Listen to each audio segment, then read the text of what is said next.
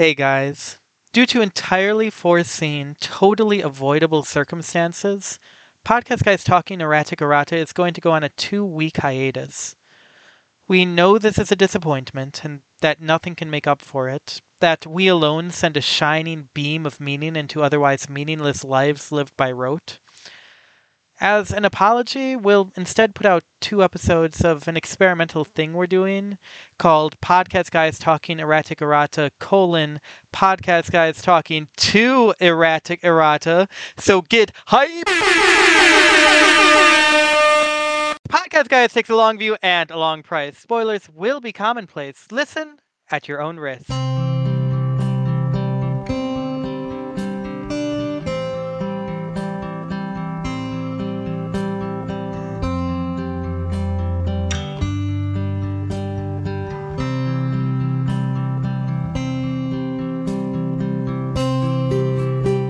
Good morning, faithful reader. Welcome, fortunate seeker. This is Podcast Guys Talking, erratic errata.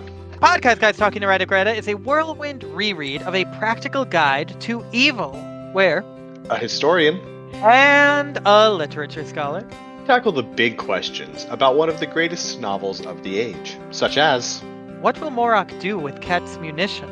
what's going on in Thalassina? And is all this just Praesi tradition? The evidence continues to pile up. And so do the bodies.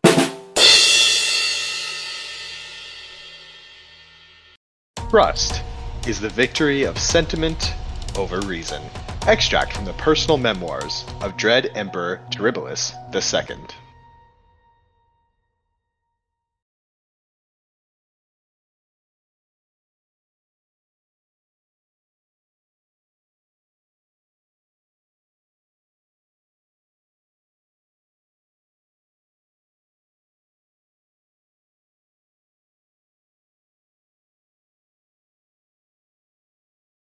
This is a really interesting chapter, if you ask me, because it can really be divided into, you know, I sat down, I prepared for this, and I had my opening spiel ready, and I was going to say it can be divided into two parts. But really, this is a three part chapter, isn't it? There's the explicit first part, yes, if you, you separate that out. But yeah, that gives that gives you three pretty clear, distinct parts. And what are those parts, my dear, dear interlocutor?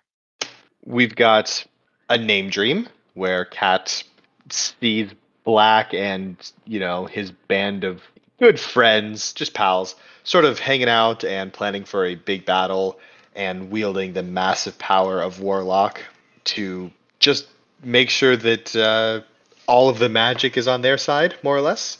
Cat wakes up, has a conversation with Ratface, a little bit of uh, character development here, a little bit of planning, that sort of thing. And then we have the beginning of the melee. We have the battlefield, we have things getting set up a little bit, a little bit of background on how the melee begins, and we get the approach of Cat's first enemy in the melee. And that's the chapter. It's those those three distinct parts. You get dream, dormitory, and battlefield. I feel you misspoke. I thought it was the approach of Cat's first ally. I when I said enemy, I meant like in the strategic sense, not in this tactical. Obviously, they're best friends right now. Morok's a likable, though very ugly, guy. Absolutely. Yeah.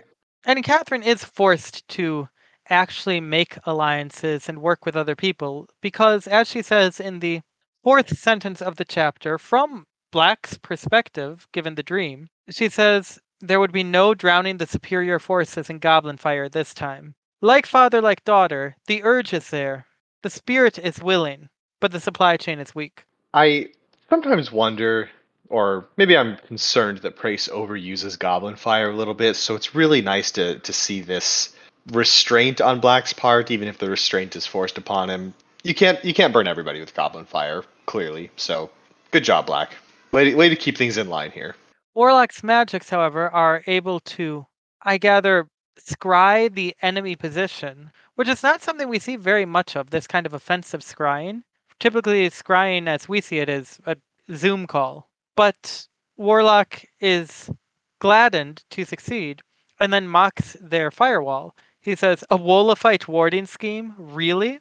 Nobody's bothered to use those since the Second Crusade. All blood and no finesse. And you have to give it to House Sahelian. They are definitely all blood, but since whatever time the Wolofite warding scheme was developed, they have also developed finesse. Nowadays, the heiress to that line, uh, who has a name of some kind, I can't quite recall, is absolutely all finesse soaked in blood. And good for her. And bad for everyone else. Extremely bad for everyone else. Yeah, that's kind of her MO. But yeah, it, seeing this little glance into the past, not too far into the past, but before Cat's time, and there's specific Wolofite practices that are ancient and outdated, is very cute when we get to uh, the actual heist of Wolof to to know that everything there is so ancient that the warlock laughs at it and still gives uh, our I was about to use the word heroes gives our protagonists sort of a run for their money. So it, that's a, a, a fun little detail here.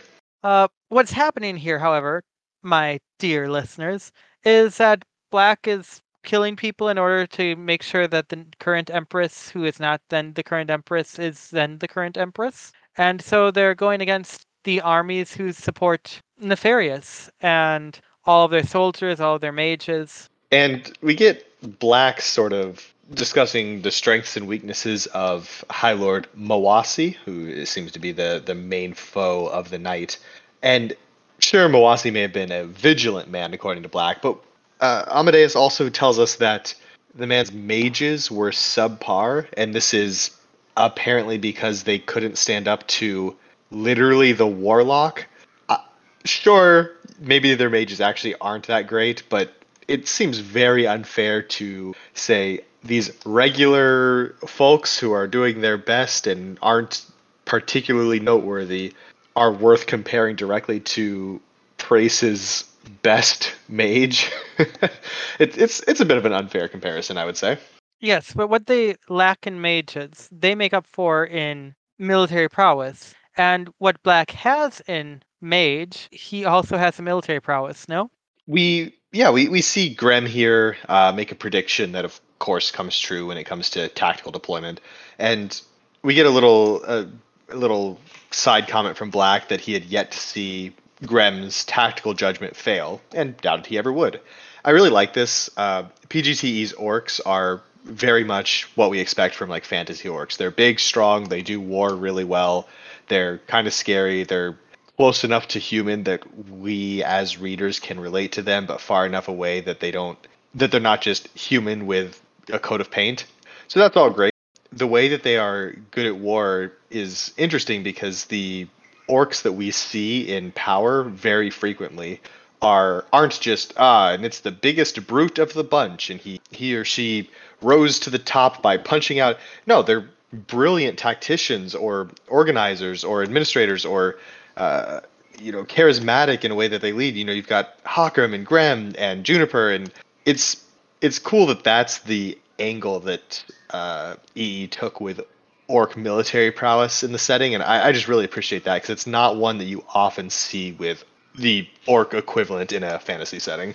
I agree entirely, and emphasizing a bit more the uh, pitfalls, perhaps that these orcs don't fall into, or that which have become pitfalls. I suppose I don't know if I'm going to hold Tolkien responsible for any sins ever because I'm not allowed to because he was the fantasy inventor. But you said it wasn't just the biggest bruticist orc around, but rather he or she, and it is he or she. Uh, I think we see even in settings that make real strides, so to speak, in gender equality, that do away with medieval tropes of yes, and we're going to have every society have men do war and women do blah blah blah. Even where there's that kind of gender parity among human or whatever the enlightened races are, the bestial orcs or what have you often are consigned to this more primitive structure of patriarchy or sex division or what have you. And I think it's nifty that in addition to being allowed to be clever, even though they're also great brutes, the orcs are also allowed to be chill. Chill is definitely how I would describe the orcs, especially Nauk. Okay, Nauk's been pretty cool, pretty chill, and the way you say that makes me suspect that there's going to be some, I don't know, counterpoint to that next chapter after an ogre breaks his arms and he starts to do a whole thing, which would be shocking to me. But that is neither here because it is there. Black and Warlock and Grem are hanging out fighting Chancellor's armies up north, and Malicia is not even present. She's gone to Thalassina to talk the High Lady. She's gone to Thalassina to talk the ruling High Lady into supporting them. So Thalassina's in the bag, right? Like, Yeah, there's not really a question there. She's going there personally, and despite there being this ongoing civil war, specifically Malicia is going there. So she's got, if not actual name power yet, since I'm not sure on the timeline necessarily, she's got lowercase name weight. She's got, you know, a Malicia reputation and skill set with her. she has become story relevant, and Exactly. that's something. Even if she can't necessarily plan to mind control virus in everyone she speaks to yet, and I'm not claiming she can't, she's still really hot. And I don't know about you, but I will do whatever an attractive person tells me. Exactly. That's what it's all about. If a hot person tells you to do something, uh, you're kind of stuck. Which is why I check out the profile picture of anyone who comments on our stuff before I decide how I should react. That's smart. I should start doing that too. Speaking of profile pictures, there's a cool detail here. Black fiddles with a coin as they discuss their plans. And this coin is called, quote, an old denari with dread Empress Vindictive's face on it, end quote. I'm hardly surprised that they're stamping their leaders' faces on coins, but hey, look, they're stamping their leaders' faces on coins. And they don't necessarily do a whole replacement purge of them when a new Dread Tyrant takes the throne, which of course would be deeply impractical, but it's Praes. I can't know what they're doing about anything based on practicality. Right, exactly. It it would not surprise me to find out that Praes replaced every coin when every time a new emperor showed up. But on the flip side, you know, you would only do that in extreme situations where you're trying to delegitimize the previous ruler, which as far as I can tell, Praes doesn't. The the previous ruler isn't illegitimate. They took the tower. That's that proves their legitimacy. So sure, Vindictive was Empress. She no longer has the tower, so she's no longer Empress, but she was, and there's no reason to lie about that. Grace, more than anywhere, would absolutely not just make a reign or four disappear, have forgotten years of history. So, though the current chancellor holds the chancellery, he's a fool. Uh, Black says that chancellor made a mistake when he put a price on my head. And he did in a tactical sense, but also the name lore there. Whoever killed the Black Knight will be granted gold enough for a dozen kings as well as a noble title. Okay, if sure the Black Knight, sure Amadeus of the Green Stretch holds the name of the Black Knight, but you are absolutely legitimizing the name by giving him really by giving him a story, any story. Black Knights matter more if there's a story going on. There is apparently always a Black Knight, give or take transition periods, but until they're in a story, they're just accessory. And sto- story gives them weight, of course, and this specific story also does. If you put a wide-ranging bounty on someone's head, then you are pretty much explicitly creating an army of mooks to go up against this guy, which means he's going to shine. That's when villains are at their strongest, when they're fighting many enemies who are coming to take them. You know, this is this is setting up Black to succeed and expand his influence and power and fame by, or infamy by fighting off a horde of would-be assassins. This is very poorly done on Chancellor's end. And so, in the end, Black decides to give them what they desire most his head. But what does that mean? I don't know. I woke up in Rat Company's dormitory with a gasp. Have you ever woken up with a gasp, by the way? I don't think I've ever woken up with a gasp, but I also don't have nightmares literally ever, so I don't. I've I've definitely woken up with a gasp, but it's a response to my surroundings, not the dream. And just to expand the lore drop about my superpowers, I have never experienced brain freeze. I guess what we're finding out is you just have a very powerful head generally. But Kat wakes up, and I just want to take a moment. This is interesting to me that this dream was explicitly about the Black Knight, not Amadeus, who we now know as the Black Knight, but then during the dream as the Squire. Cat, the Squire, is dreaming about the Black Knight. I I feel as though the previous dreams she's gotten have all been Amadeus as the squire. Am I wrong in thinking that? That really feels correct. That's interesting. The name dream is supposed to be the mantle helping the new bearer slide into the role, more or less. Like that seems to be the general vibe we're getting here, encouraging certain course of actions. But to, this is a direct personal connection. This is meaning that Amadeus is more important than the specific mantle he has at, at any given time. I don't know. It it's kind of weird to me that that's happening. I don't know how much to read into that, or if it means anything other than perhaps that the mantle knows that Kat's transition will be into the Black Knight eventually. She's, you know, she's the squire of the Black Knight. I, I don't know. It, it's interesting. I can offer two justifications. Great. One, the dreams tap her into the experiences of the previous mantle bearer rather than the experiences previously experienced under the mantle, which is to say, there's been no real squire since Amadeus, and therefore it's fair game. Or, and I think possibly more likely, it's the nature of the squire mantle to, if I may use the exactly wrong word, apprentice under somebody's experiences. And since Catherine is apprenticed under Amadeus of the Green Stretch, it's Amadeus's lore relevant under the eyes of the gods, or over the eyes of the gods, hopefully, uh, stories that are given to her to guide her. A squire learns from their knight, or whom to whatever they're squiring under. I wouldn't be shocked to find out somewhere in history there was a squire under the belabored physician, just because that's who was around. I can, yeah, I can see that that it's learning from Amadeus that, or that she's learning from Amadeus that she is. It's whatever experiences are relevant to what she's dealing with, which will probably tend to be squire experiences just by the nature of the beast, but not that beast. We haven't. okay. Right. But here's another wrinkle. Uh, I love wrinkles. we've so we've talked a little bit about the or a fair bit about the difference between the mantle and the person who bears it between the role and the named and in this instance that distinction i think is very important and very interesting because if there is a hard line between the two and the mantle is somewhat if not sentient at least aware some, some has some kind of intelligence driving it whether that be the gods specifically or or creation itself or what have you how does Kat's name know this story? How does Kat's name have this information to give to her? Black wasn't the squire at this point. The name of the squire, the role of the squire, wasn't present in this scene that she sees.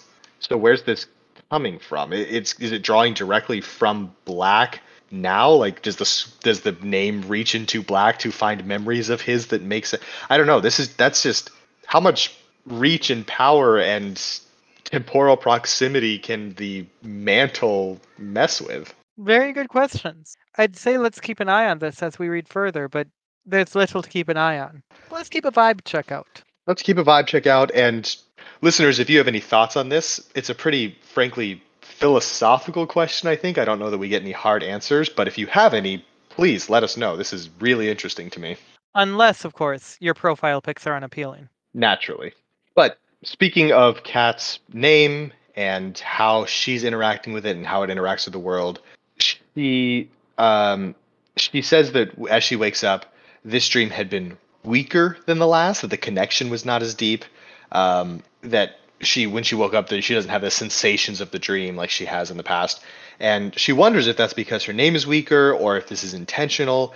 And I mean, to me, this feels intentional as part of the dream. As you are building your own story, you're no longer directly connected to the previous holder of the name, assuming we're sticking with the idea that the mantle is the mantle and not attached to Amadeus directly. Previous conversation notwithstanding, more or less. Um, but it, it, it makes sense. Kat's building her own narrative. She's making her own imprint on the mantle and on creation around her. She's not going to be as directly attached to the previous squire, you know, as she goes forward. It, it's just a cool detail that the dreams themselves are getting less directly impactful over time. So less potent are Catherine's mages. She tries to figure out why she had this dream, what it's meant to teach her. And she notes, quote, That Warlock could break through scrying wards was an interesting tidbit I'd have to ask my Lieutenant Killian about, but I had a feeling it was related to his name. It was dubious at best my own mages would be able to replicate the feat. Yeah, so the thing is, Wekesa was really, really good, regardless of the name. Just as an apprentice, he became the sovereign of the Red Skies in defiance of the Warlock. Breaking names being able to break the rules a bit is a serious thing, but I'm pretty sure Wekesa, of all people, could break through scrying wards put up by pre Black Legions anyway, which I think would be worse than post Black Legions, where scrying would not be such a focus, except for specialized groups. I suspect pre Black Legions could be scary in unexpected ways because of the non standardization, even if it worked less well overall. But it's Wekesa versus people. Wekesa wins. it's and it's Wekesa doing it. Cat, your people cannot. You're welcome. It's a person whose claim to fame and literally their claim to their name was built on a personal specialization in connections, you know, between planes, between realities, between distances on the same reality. And the other side of this is people who currently have to be able to do two things, which is battlefield healing and a basic fireball.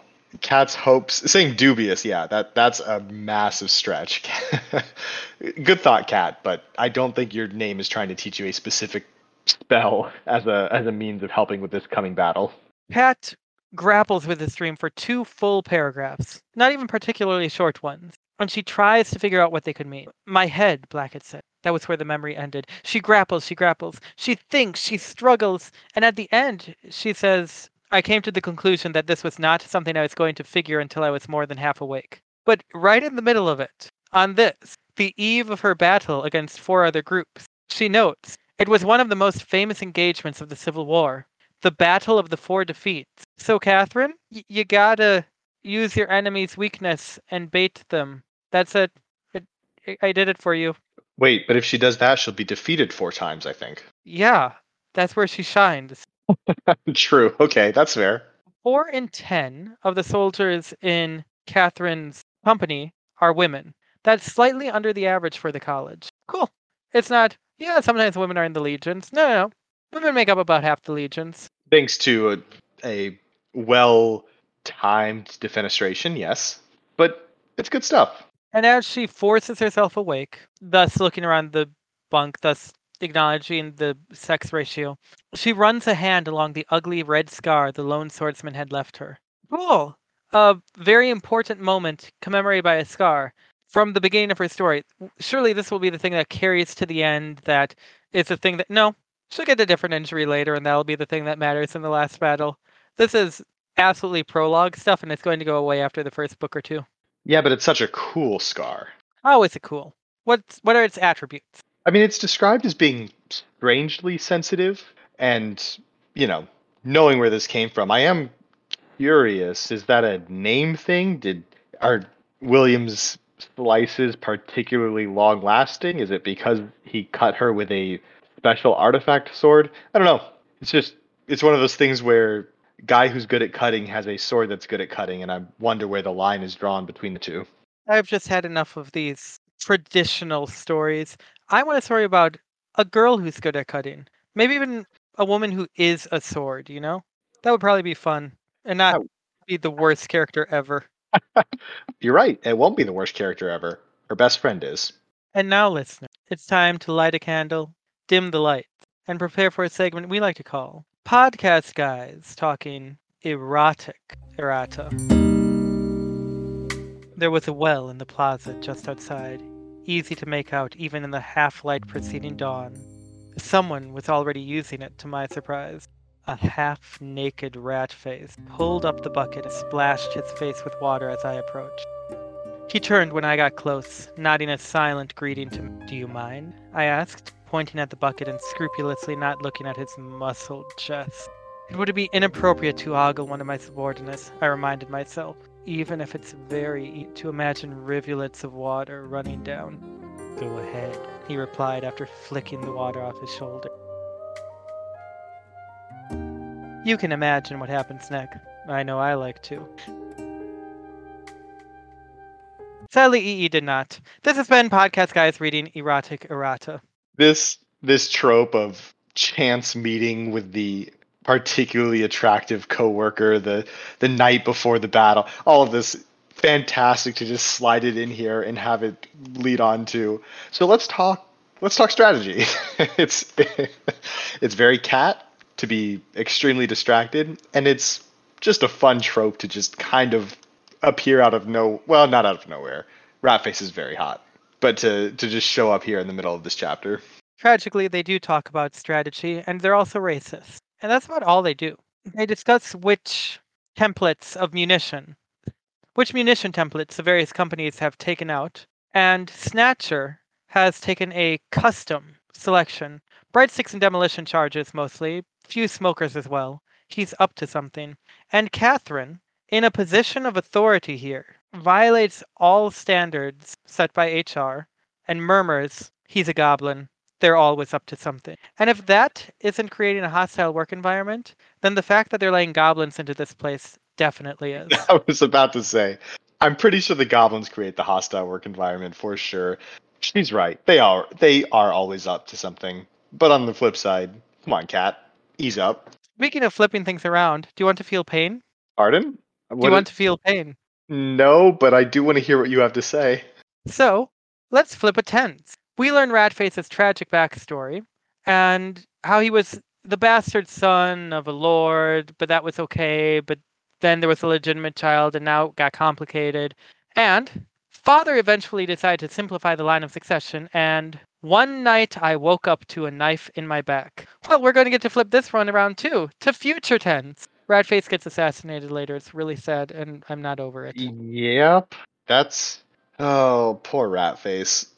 Such a sympathetic, super hot, tragic story.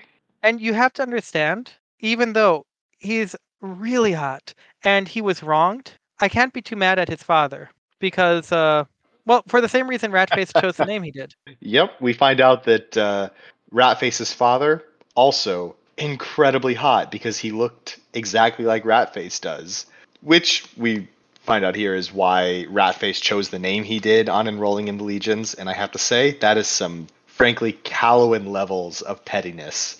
Hey, you look like your dad. I'm going to call myself Ratface then because I hate my dad. it's very good. I know you meant that as a compliment, but there's no one who would be happy to hear that comparison.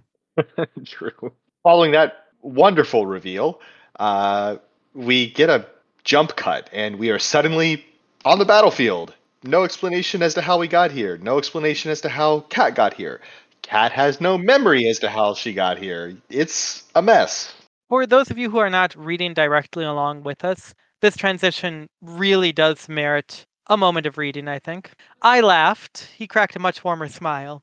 Come on, Callow, he said. Let's grab something to eat. Only a few hours left until they want us ready for the game, and I'm not marching to wherever the hells we're going on an empty stomach. I stood in the middle of a rocky plain with no recollection of how I'd gotten there.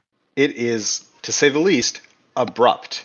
And uh, Kat takes a moment to take in her surroundings, figure out what's going on, and she's got uh, a cut in the palm of her hand, mostly healed, which has a strange sensation which she describes as like a bee buzzing in the back of her head. This is there's some kind of magic here. Interesting that we get not a smell or in a sense, but a, a buzzing, which is another a, another perception in Cat's suite of magical detection abilities. Um, but she says it took her a moment to recognize the feeling blood magic. Great. She can tell what kind of magic it was based on the fact that there's a bee in her head, approximately. But she says recognize. Uh, has Kat been subjected to blood magic before?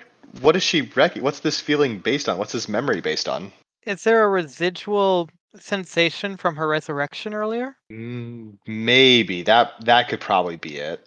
I suppose. Content warning: The following section contains discussion about dental surgery. If this is something that bothers you, just skip 45 seconds ahead. You'll miss nothing of import. Just us talking. Oh, even then, I've been blessed not to be in too many situations where I required painkillers or anesthetic. But when I had my wisdom teeth removed, and I had two of them removed, which were all I had, a little extra lore drop, but I was on Vicodin over that time because they had to drill into the bone. It, w- it was a bad one. and I would not be able to tell you what Vicodin feels like. My only memory of the time was overwhelming nausea, and also there was a lot of blood, just all the time. So much. Bl- Maybe it was blood magic. But now we know. Blood magic feels like Vicodin, which feels like nausea.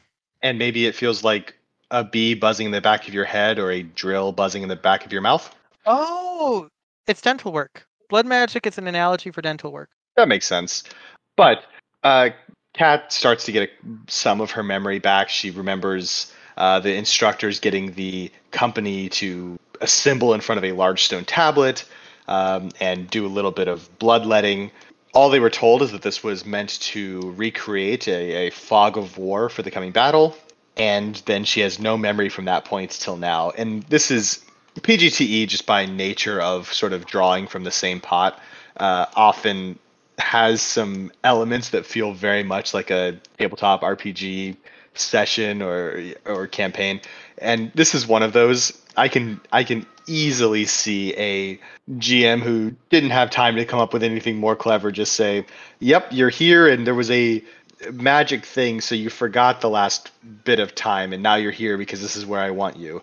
Probably the last full session of TTRPG I ran was simultaneously a you don't know how you got here and and it was all a dream and it advanced the plot and it was three years ago. That's really strange because the last full session of a TTRPG I ran had a you don't know how you got here moment as well. Also on the same note as the whole blood magic, the big fancy tablet, does did the college really just do a massive ritual involving messing with the memories of about 500 people just to set up a test for students at a college? Yeah. I love Praes. This is it's so over the top. There's in Callow, if this kind of thing had happened, it'd be all right. We're gonna blindfold you and walk you out there. You know, nope. Here we're gonna do blood magic and make you forget hours of your life. And then we immediately see one of those many pieces of evidence that even though Rat Company is the worst company, it has some of the best people. They wake up. Catherine speaks with Hakram, trying to figure out what's going on. They remember the tablet, and already, boom, Lieutenant Pickler walks up to them, stride unhurried. In her hand, she held a rolled up leather scroll with a broken seal. She, while everyone else is trying to figure out what's going on, Pickler woke up, found a scroll, opens it immediately, interprets it, and brings word to her commanding officer. Pickler's good.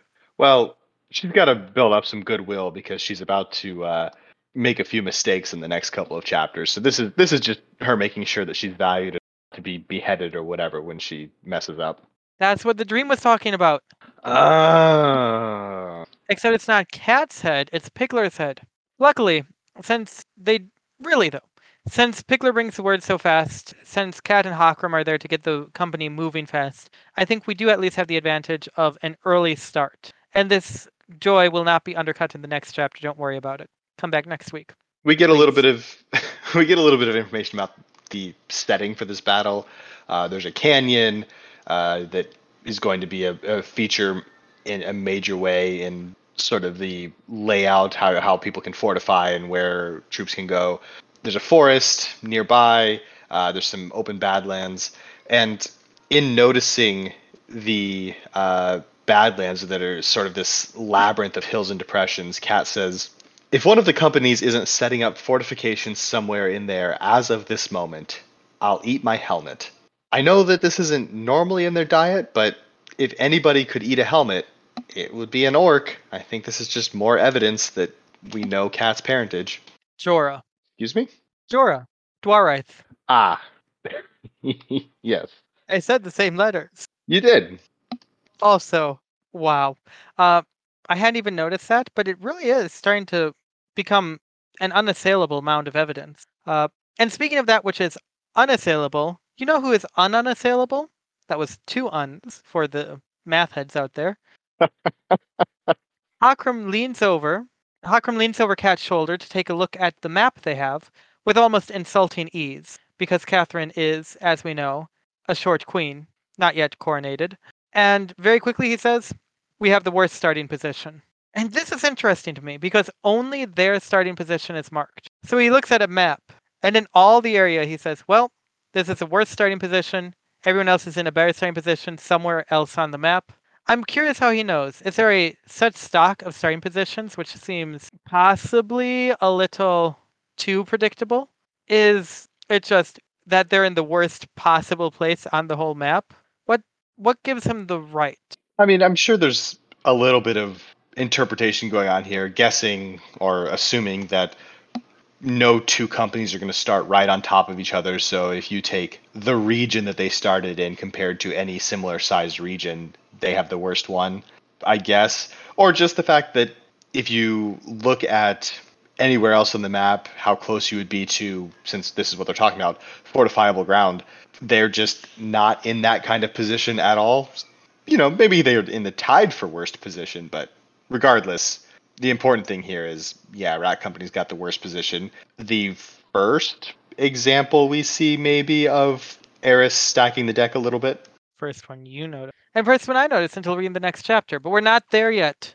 Uh, I also do think it's interesting that there are plainly worse positions to start in. Not surprised terribly, but I think it's interesting that I think it's interesting. I think it's worth noting that the war games, particularly the five-way war game, does not subscribe to some sort of theory of equal opportunity. It's fun. Potentially, it normally would, or there would be some kind of extra challenge layered on if you were in one of the more difficult positions. But I have a feeling this one has been skewed slightly to make sure that the normal, I don't know, the normal policies aren't exactly functioning the way they they should. Sneak attack. It's deicide and applied blasphemy.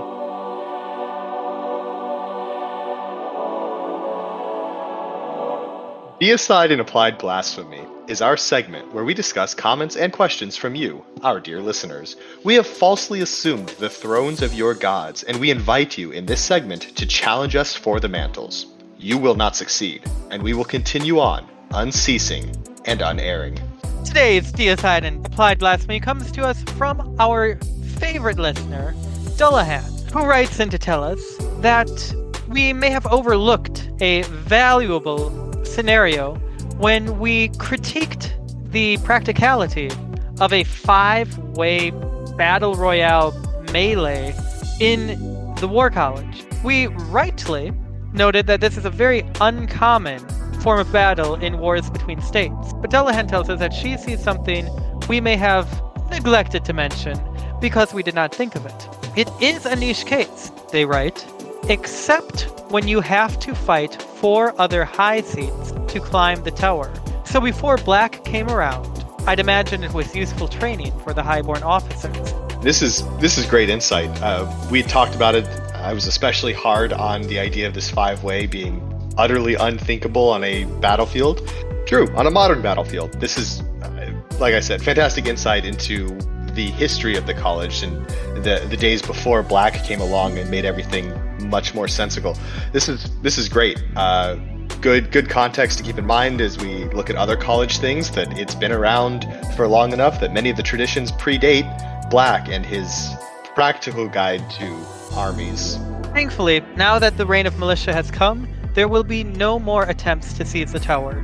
It will stand uncracking, unclimbed, and unvanquished. And like the tower, we stand unvanquished following this frankly enlightening bout of deicide and applied blasphemy. Do you, like Dullahan, seek to claim our mantles? If so, reach out to us with comments, questions, corrections, brilliant pieces of historical context that we just overlooked entirely on our Twitter at The Long Price or at our email. The Long Price at gmail.com or scry us.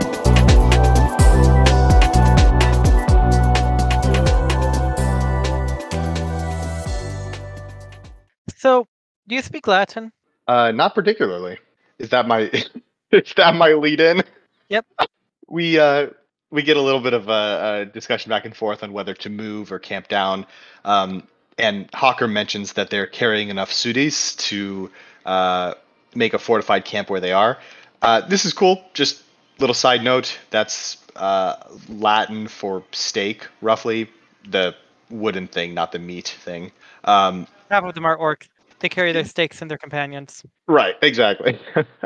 Um, and this was a practice of the Roman legions as well. At a certain point, is they every soldier would be required to carry a bundle of stakes that they would bring with them uh, to be able to set up field fortifications, and they're neat little double-sided spikes, more or less, that could be hammered in spike side down while still presenting a spike to the enemy, and you could tie them together to create cavalry obstacles, and you could make walls with them. Um, it's cool. They've just another one of those like direct lifts from the Roman military machine to the the Praesi one, or sorry, the Miezan military machine um, that we get to see. Just a, a, a cool thing that really for anybody who knows about Roman military history, you you see this sentence and you get to have a little bit more insight into the actual uh, function, day to day functioning, and strategic planning of the the legions. It's it's cool. These little I'm details are a to lot of fun. Extremely. I'm going to transition from this point, but I'm going to do it in a moment. So just hold on to this. And Catherine gets them moving so that they can meet up with Morok, whom she has apparently, with whom she has apparently thrown in her lot. And Hakram is doubtful that they can trust him because, speaking of long stakes, Morok is Black Spear Clan. Um, doesn't really mean much to us, except that uh, this is Hakram responding to or, or positing that we can't trust Morok. He's Black Spear Clan, Callow. They've never made a pact they didn't break. A couple things there. First and foremost, Hakram knew what Kat was doing, at least roughly. Why is this detail coming out for the first time now on the battlefield? Seems like that may have been a useful piece of information for Kat to have going into the meeting with Morok, but what do I know?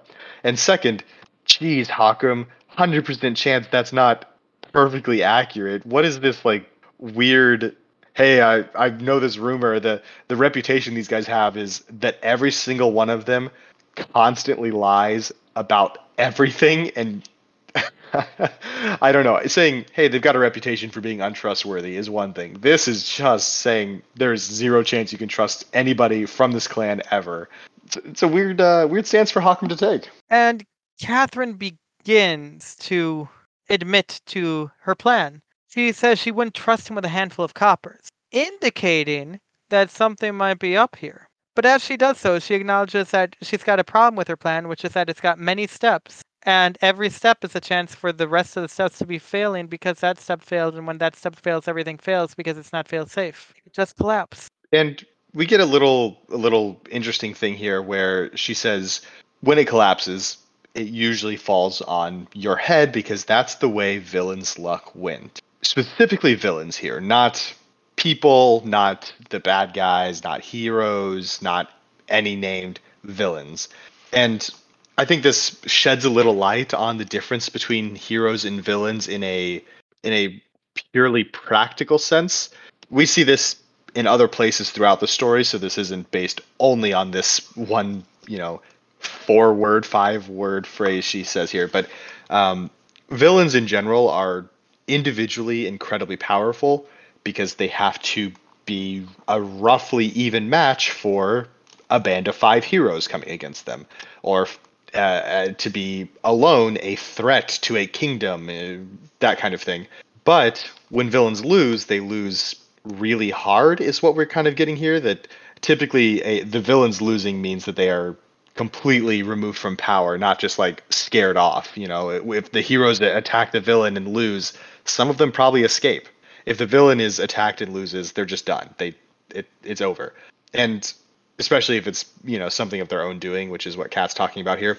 So that's that's interesting that we kind of get this idea that it's easier for creation maybe to side against villains. They're they're individually powerful. They've been given all this extra power because of who they are, but because of that extra power, when things go against them, when that power no longer is enough, it's easier for creation to tip the scales back the other way because we often see this where uh, people who are aware of how name lore works will say, you know, if you tip the scales one way, then it's easier to tip them back the other way in response. And so I, I think that's just a an interesting example of that in a self-inflicted sort of way. The way it seems to all balance out right now it seems so fair then. You know? Some benefits, but they bring some risks with them. But then when we start getting heroes' perspectives later on, it turns out it's just broken. Darn heroes. Yeah. We can't dwell here long. They've got to get moving. They have to go double time. If they want to win this, they're going to have to pay the long price for it. Yeah, we get the a little mention of the long price, which is uh, particularly near and dear to our hearts, but also just a fun Callowan thing that shows up now and again. The idea that it's the price you keep paying for it. It's paying unpleasant dues down the line for something now. Uh, the the slow burn of revenge uh, being paid back. It's cool that we get the actual explicit description of it here, and as Cat notes, it's interesting that the Praesi at large don't know the term, despite the constant interaction with Callow. It seems like the kind of thing that Callow would be always talking about in you know post-war negotiations or something. Yeah, though I can say that there's some sort of satiation with it. I know I'm often talking about the long price at gmail.com, where you can email us if you have any questions, comments, or concerns, or our Twitter at the long price. And there's a sort of semantic satiation there. But do check this out. Is Catherine Foundling the smartest person to ever live? No. Right. She is not. However, she says something astoundingly absurd. Snatcher's company was in some ways the least dangerous, as almost half his forces were goblins. How on earth would that be the least dangerous? Sure, a goblin's not going to stand up to a human, not going to stand up to an orc, not going to stand up to a tenth of ogres in one on one combat. But they're nasty, clever, they see in the dark, and they run like a pack of spiders. Goblins are nightmares compared to anything else in these battles. Even ogres are just what they are. They're a sublime immensity. But if there are goblins around, anything could happen. I, what do you mean they're in some ways the least dangerous? You're not going to fight them one on one. I that's yeah, I think that's exactly it. Is in Cat's mind, if you can pin Snatcher, you win. You're gonna beat him in a straight fight, which she even mentioned. Shield wall against shield wall, even my soldiers would wreck them. Also, the word Such even in there, yeah, the word even in there is doing a lot of heavy lifting. Cat, come on, these are your soldiers, these are your your folks. Have a little bit of confidence in them. But the idea, of course, is that Snatcher will not let that happen, and everybody knows that. They going into this battle. That's why Wolf is Wolf Company is so concerned with Snatcher. They are going to be the longer you let them dig in, the harder they will be to root out because they are goblins fortifying an area led by a goblin. This is they're terrifying. Got to run in there and smash them up a little bit with ogres or uh, heavy infantry or other goblins. I guess we'll have to see what Cat ends up doing, but you got to do something. I don't think she has a chance. But that's Fox Company under Snatcher. Wolf Company is also kind of scary sometimes. Yeah, we get we're getting sort of a, an, another layer of breakdown and the differences between all the companies here. Wolf Company uh, borrows from Taghreb Tactics. They have mobility at the highest. They have almost no heavies, um, which is a distinction within the legions um, that I find interesting. The the average legionary, the regulars, are explicitly heavy infantry. They are close formations, armored, large shields, get up close with a shield wall and fight. That's heavy infantry. But then they have a a a specific class of this heavy infantry that are just the heavies, and they have better armor and uh, I don't know, probably bigger and stronger, generally speaking. Um, so I'm wondering if the legions have. I'm wondering if uh, uh, Wolf Company specifically just has an overabundance of scouts, like lighter infantry or sappers, even not in the same way that Snatchers does, but using them more for uh, mobility rather than uh, the ability to create fortifications. Because they're talking about uh, this putting mobility highest. The regular legions, the regulars that you'd have in place of the heavies, aren't going to be that mobile. They're still formation based, heavy armor wearing foot soldiers. Uh, so I'm I'm curious exactly what Wolf Company's makeup is, and at least for the present, we don't know the specific details other than almost no heavies. Now, they're somehow fast and useful. Morok goes the opposite direction. Everything but his 10th of mages are heavies, and it's not just heavies per se. He's sapless, but he's got a 10th of ogres, which I just want to read are 15 feet tall and clad in a small mountain of steel. In the Hebrew Bible, there's the well known story of David and Goliath, the little boy who would be king with a sling taking on quite possibly the most famous giant in world history. Goliath doesn't quite scrape 10 feet. Ogres are 15 feet tall. 15 feet tall, and unlike most real world present giants, unbelievably strong since they are clad in a small mountain of steel. They are living battering rams using massive warhammers. These things are terrifying. And also, they're used, also, they're present at the college. They are big enough to be swinging massive. Ha- these are training exercises. I feel like one of these hammers would just straight up kill a guy. Am I wrong? Well, if I gave you the choice of being thrown off a 30 foot wall or being smashed with a hammer, it's kind of a Sophie's Catch 22, right? It truly is. So, you know. The, the ogres, on top of just being big and strong and tough and lethal, they also seem to have, I would wager, a bigger advantage here in the games in the college than they would on their normal battlefield. Non lethal measures that work against a human or an orc aren't going to do anything to something that's 15 feet tall and strong enough to be clad in a mountain of steel. I don't know. It it's I'm not saying they're invincible. I'm saying if you're using blunted blades and hitting these guys with the strength of a human arm, they're not going to feel that. The fireballs that mostly just knock humans around are not going to do anything to the ogres. And if you don't have access to the highly lethal explosives and artillery and things like that, I, I don't know. I don't know what you're supposed to do against a, a tenth of them. Listeners, you can't see my co-host right now, but when he said non-lethal, you can imagine the giant air quotes. yes, of course. I'm assuming. Oh yeah. Meanwhile, Juniper. Well, let's see. We've seen Snatcher with his horrifying goblin force. We've seen Aisha coming out of nowhere instantly.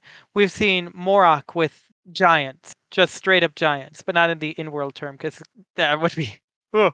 Uh, but so what's Juniper got up her sleeve? What kind of horrible, monstrous advantage is keeping her at the top? Well, First Company is, according to Kat, an all rounder. They have the traditional makeup. Uh, it's one line of sappers, one line of mages, two regulars, and one line of heavies. A nice balanced makeup that gives you a large tool set but no specialty. And that goes to show how effective the Legion standard that Black likely perfected, if not invented, if not pioneered, really is. Probably anyone using that couldn't do too badly. And then the next paragraph starts with the four words, the same as us. Turns out Rat Company uses this makeup as well. So apparently, this composition is something that can go terribly wrong if it's not in the hands of Juniper the Hellhound or Grem One Eye. It makes sense. Kat kind of describes it as if you have this makeup, you have no major strength, no weak point, but having no huge weakness isn't enough to win against somebody who knows what they're doing. And this is cool because uh, as we learn a bit more about Ratface in this and the next chapter, um, one of Kat's biggest complaints about him, or maybe not complaints, one of Kat's biggest criticisms about his leadership style is that he, in battle, uh, is very conservative. He he doesn't take big risks, and so the fact that he does this, that he doesn't swing to one side to to strengthen a certain uh, skill set or focus anywhere. It makes perfect sense. He both modeled after Juniper because she's really good, and also didn't want to do anything that would leave him with a glaring weakness. So it's cool to see the the line here, the direct line between what we learn about Ratface and what we were told a few chapters ago with how uh, Rat Company works. Early in this description, they do a lot of moving, and they get near the canyon, and Ratface proves his worth with his remarkable strategizing. We should back further away from the canyon, or else go entirely into it. And Pickler is there to immediately veto that because, according to her, she could bring that bring that thing down on our heads with an hour's work, and so could most of the other companies. Great, you can knock down a, a canyon, uh, but Pickler, this kills the companies. This is an extraordinarily lethal thing you're describing. You're talking about dropping a canyon on people. I understand that this is the war games and people die, but this feels like it's just killing a hundred people. But that would defeat the company. A fair point. They wagered points on this. Okay, you're right. If it's for points. I questioned the order of spell learning back in the last battle. Probably the episode where we met what's her name. Uh, well, we speak to what's her name now to see how far she can shoot a fireball, and the redhead blinked in surprise. Every mage cadet had to be able to cast two spells by the end of their first year basic field healing and a standardized fireball. It sounds like they're equal priority. These are the tackle and growl of the mage corps for you, Pokemon fan. Older years learned more advanced healing, a few different defensive spells, and the most talented were even taught to scry. But those two basic spells were the bread and butter of cadet magery. Nifty. That's all. Yeah, I mean, it's a little bit of insight into magic in general and magic within the legions. Always good to always good to find little uh, little notes like that for sure. So Catherine finds out how far what's her name can shoot a fireball, how strong can be, blah blah blah. She can shoot up 500 feet if there's no real power left behind it to even fry a bird. And Catherine's immediate response is simply, "Good, send up three in a row." I love her. and This is just such a bad choice. Like Yeah. at least discuss the plan for a moment with people. What if Killian had said, "Oh, every mage is trained to be able to get to 25 feet every time. We can extend it to 40 feet if we want. That's our limit." I know Catherine doesn't know. I know she does not know. I'm sure she would come up with another solution, right? But Okay, put Pickler in a catapult and yeah, exactly. Well, Robber. sharpers. You mean Robber? Yeah. Yeah. I apologize. Have Pickler put Robber in a catapult. There it is. It's uh it's great because she says this and like uh what's her name? The rest of the officers are just gobsmacked by this. There's a moment of utter silence.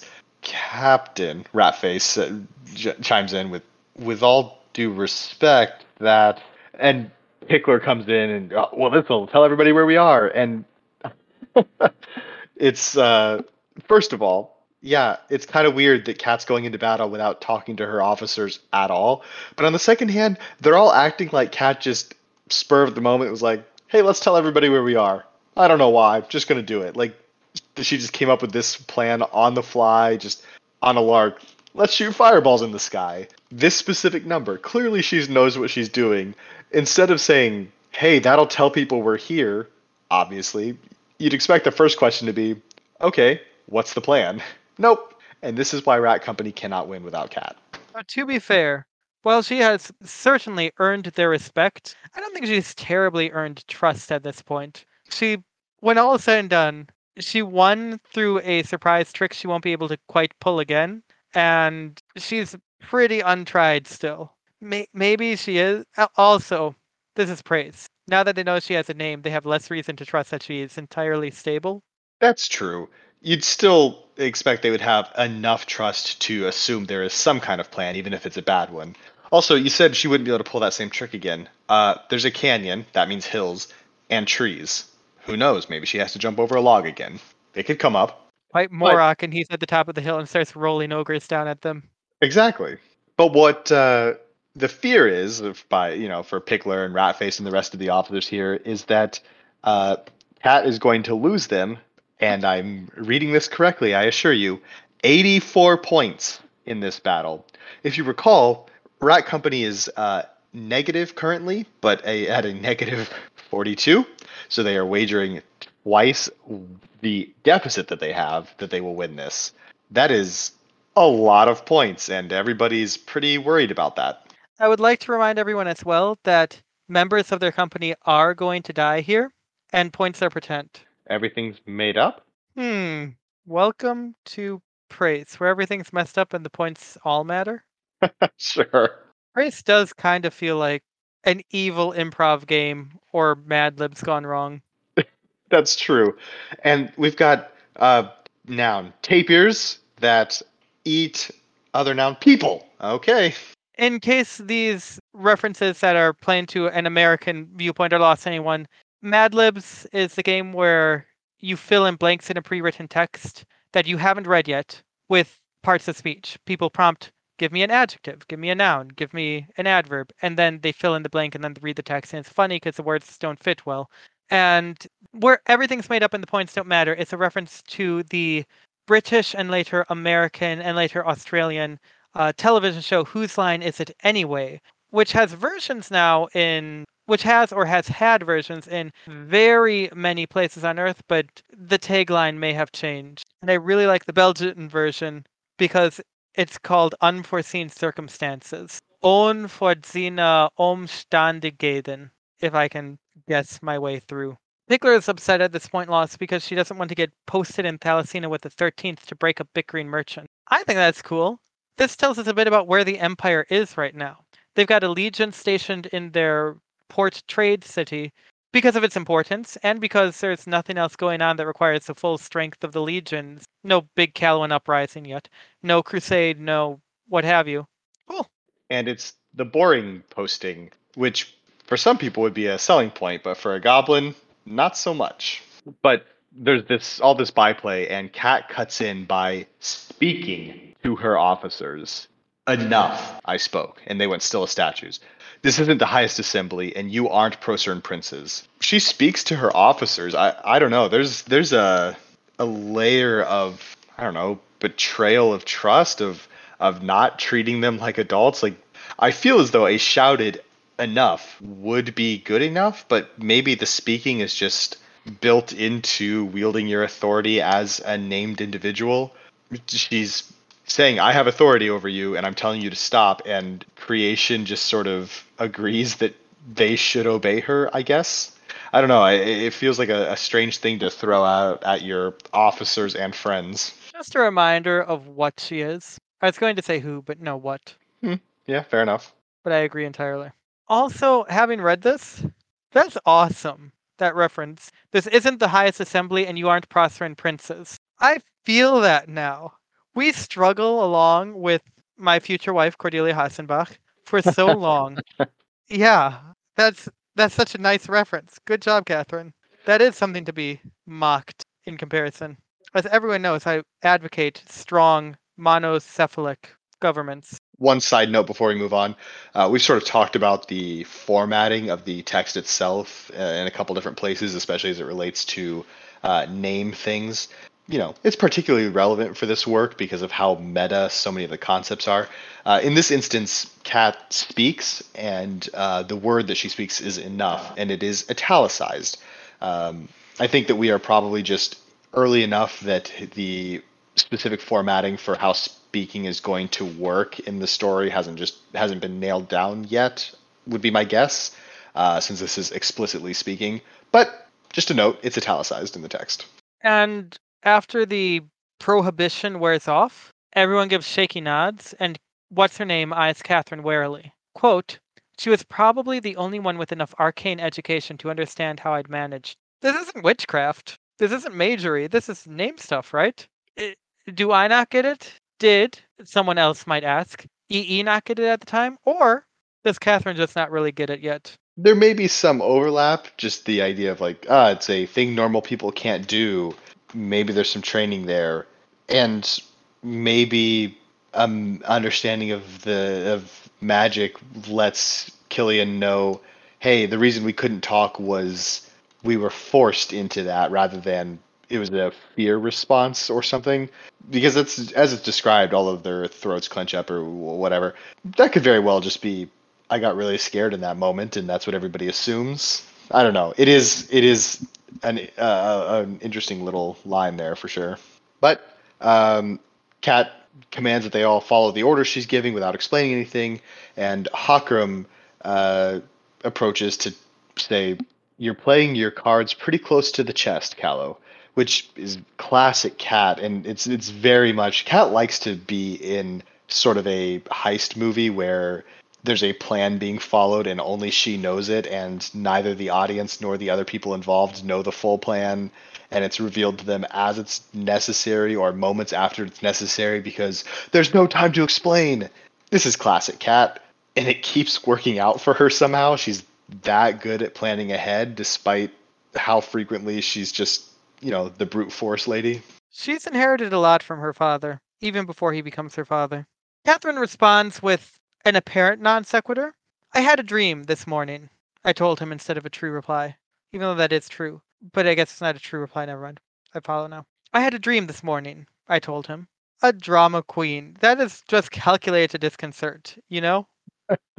it's it's if this were a movie, they'd be standing with Hakram with the camera, you know, facing Kat's side profile with Hakram just visible behind her, looking at her while she stares into the middle distance and delivers this line like she's gearing up for a speech. She is dramatic through and through. And stubborn. They take rest before dawn, and Catherine says she somehow managed to miss a rock under her bedroll. And you know, when you're lying in your bedroll and you've got a rock in your back, you act, don't you? But for Catherine, I'd missed a rock under my bedroll, and it had dug into my back the whole time. So it was with a bruised back that I put my armor on after Robert woke me. Huh. It does come out Robert. Well, I mean, you know how you fall asleep, you think you're comfortable, you wake up the next morning and you can't get out of bed because your back hurts so much and you realize you slept wrong. It's that. She didn't realize she was sleeping wrong until she woke up. Okay, adding to my list of superpowers, I don't wake up with a sore back. You really need to have something more relatable to me. I thought that was just like normal human existence at this point. I don't have back pain. No no brain freeze, no back pain. Do you experience pain? It'd be nice to feel something. Every recording session. Very good. Every time I open the podcast email and find no one wrote in, the long price at gmail.com. These are all great responses. I think we found our post credit scene. Got any others in you or should we move on? Whenever I have to think about the grill grum. there it is. Anyway, um, uh, Robert swings is, has swung by to wake Cat up, deliver a message, and then is sort of just hanging out and making some comments. Cat says, "Don't you have things to do, Sergeant?" And he responds, "Eh, nothing urgent." His ability to take a hint and then just turn around and throw it right in the trash can is absolutely astounding. He's well aware at the hint uh, what this hint is and does not care. Robert is the best, which is good. It's good that he's the best because Cat really doesn't uh, have a lot of room for mistakes, or you know, at least as long as the mis- as long as the mistakes don't happen more than once. She's very reasonable right now, for once. She says, I know I'm asking the company to take a lot on faith. I'm not going to hold grudges uh-huh, over a moment of doubt as long as it doesn't happen again. Which is very rational in her position because it would be foolish to have an issue with them having doubt in what's ultimately an extremely reasonable circumstance to doubt. But it's also unreasonable for her to accept having to put up with doubt over and over because she's going to keep proving herself. Yeah, those doubts do disappear pretty swiftly. I think it, this is this is Catherine Foundling we're talking about. Of course, Robert doesn't take this uh, admission of, of, of forgiveness uh, as a as a good thing fully. He refers to it as becoming as coming from Cat's soft Callowan upbringing, and he goes on to say, "No wonder you lot got conquered." this is Robert, of course, but geez, man, that is a that is a targeted blow. That is a rough one. And in response, Catherine says, I flipped him the finger, and he scuttled off after a horribly sloppy salute. Inexplicably, I was now in a better mood. We all are, Catherine. But I just find it interesting. She flipped him the finger. We're seeing where certain gestural language is preserved between English speaking context, at least, and this world. Empty. Yeah, I mean that that one makes a fair bit of sense since that particular gesture has its origins, depending on who you ask, in a number of things that are all pretty, I don't know, universal in the sense that they easily apply to Calernia as much as they do to our world, especially since part of Calernia, Callow, is pretty darn Western European. But it is cool to see, yeah. But Morok starts coming, and he's in a weird order. He is. Uh, we get that he has his ogre tenth directly behind his first line, and that is not the standard practice. And I don't know. I'm curious what is. I, I don't really have a whole lot to say here. I'm just curious what the standard practice is if you have ogres. Do they lead because they're very tough? Are they do, do they go in the back so that you can pin the enemy and have the ogres finish things up? Are they supposed to be on the flanks? I don't know. It, it, they're a weird piece of the puzzle in a, a battlefield and seeing them behind 20 people, you know, or two rows of 10 people or whatever, however this actually functions, it being odd enough to comment on is it's interesting. I We see in the next chapter that Catherine's really planning on having them be first, but is able to Mhm. compensate for them not being first. uh, almost compensate. Okay. We'll put a spoiler in the podcast. Fine. Uh, another little bit of uh, military history thing that's interesting to me is um, Kilian's line is, of course, the mage line for uh, Rat Company, and we find out that a mage line is made up of a tenth of mages and a tenth of soldiers bearing oversized shields. Um, sort of mobile cover. This was a real practice, especially in um, uh, like medieval Europe. It, these giant shields called pavises that were used for crossbowmen, especially in siege warfare. You'd have these giant shields you could carry forward, and you'd often have teams of two one person holding a shield, the other person behind it, so you could shoot a crossbow, duck down behind this big piece of wood to reload your crossbow. It makes sense when you have a weapon that can only shoot once every minute or whatever. Um, it's cool to see that that's being applied to mages here, even though the legions have specific crossbow soldiers, people wielding crossbows that don't necessarily have this, as far as we can tell.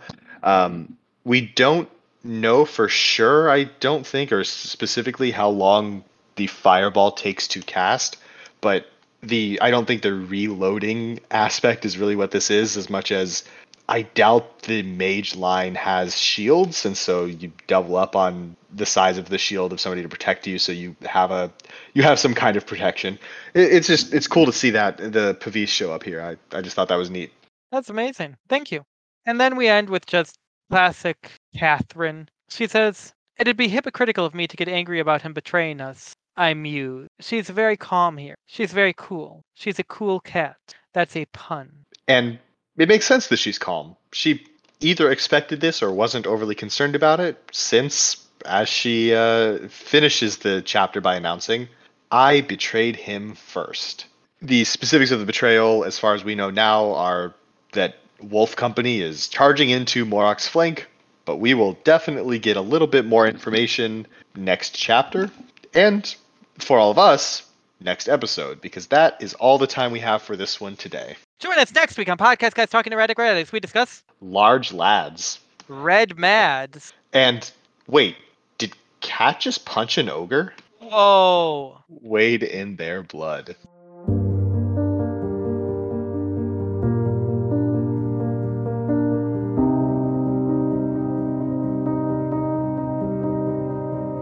Podcast Guys Talking Erratic Errata is a fan made podcast discussing erratic erratas, a practical guide to evil.